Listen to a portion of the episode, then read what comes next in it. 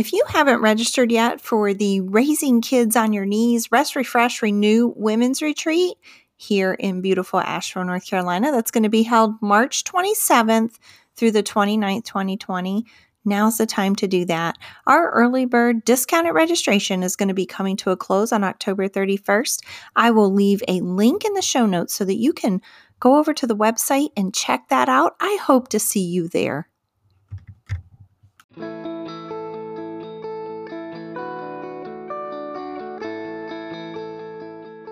Hi, and welcome to the Raising Kids on Your Knees daily devotion. You are a warrior, and prayer is your weapon. I'm here to help you step up your spiritual parenting by sharing the word and asking the hard questions. So join me, Tina Smith, for only a couple minutes of your time to raise the bar in your spiritual parenting.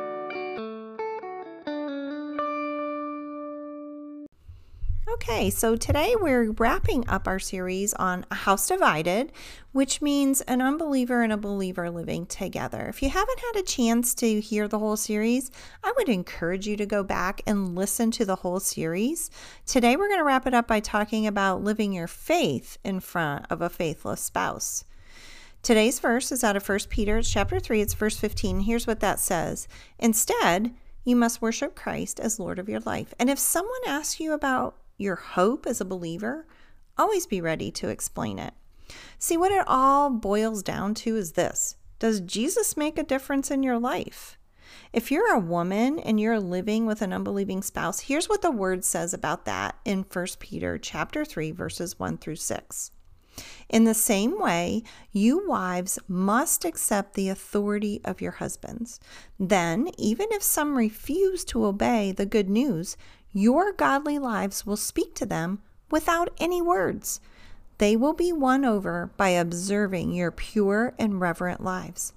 Don't be concerned about the outward beauty of fancy hairstyles and expensive jewelry or beautiful clothes. You should clothe yourselves instead with the beauty that comes from within, the unfading beauty of a gentle and quiet spirit, which is so precious to God.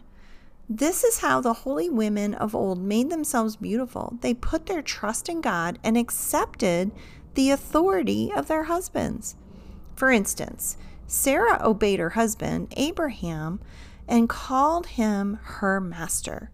You are her daughters when you do what is right without fear of what your husbands might do. If you're the husband of an unbelieving wife, here's what 1 Peter 3 7 says to you. In the same way, you husbands must give honor to your wives. Treat your wife with understanding as you live together.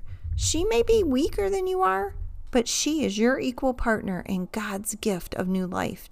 Treat her as you should so your prayers will not be hindered. Don't let the enemy scare you with the quote unquote submission part of being a wife. The Bible is clear. We're to live with mutual submission to one another and deference to headship. It's okay for wives to submit to the authority of your unbelieving husband. God created him to be the head of the house. And as it says in 1 Corinthians 7, your unbelieving spouse is sanctified by you. As you grow in your relationship with Christ, your unbelieving spouse will see it and be intrigued. Be patient. God is very long suffering in this process, and rest assured, that He is at work. Here's something for you to ponder today. Do you embrace your unbelieving spouse as they are right now, whether they ever change or not? Let's pray. Heavenly Father, help me to rest in your work in my spouse's life. Don't let a minute go by that I'm not praising you for the spouse you gave me. In Jesus' name, amen.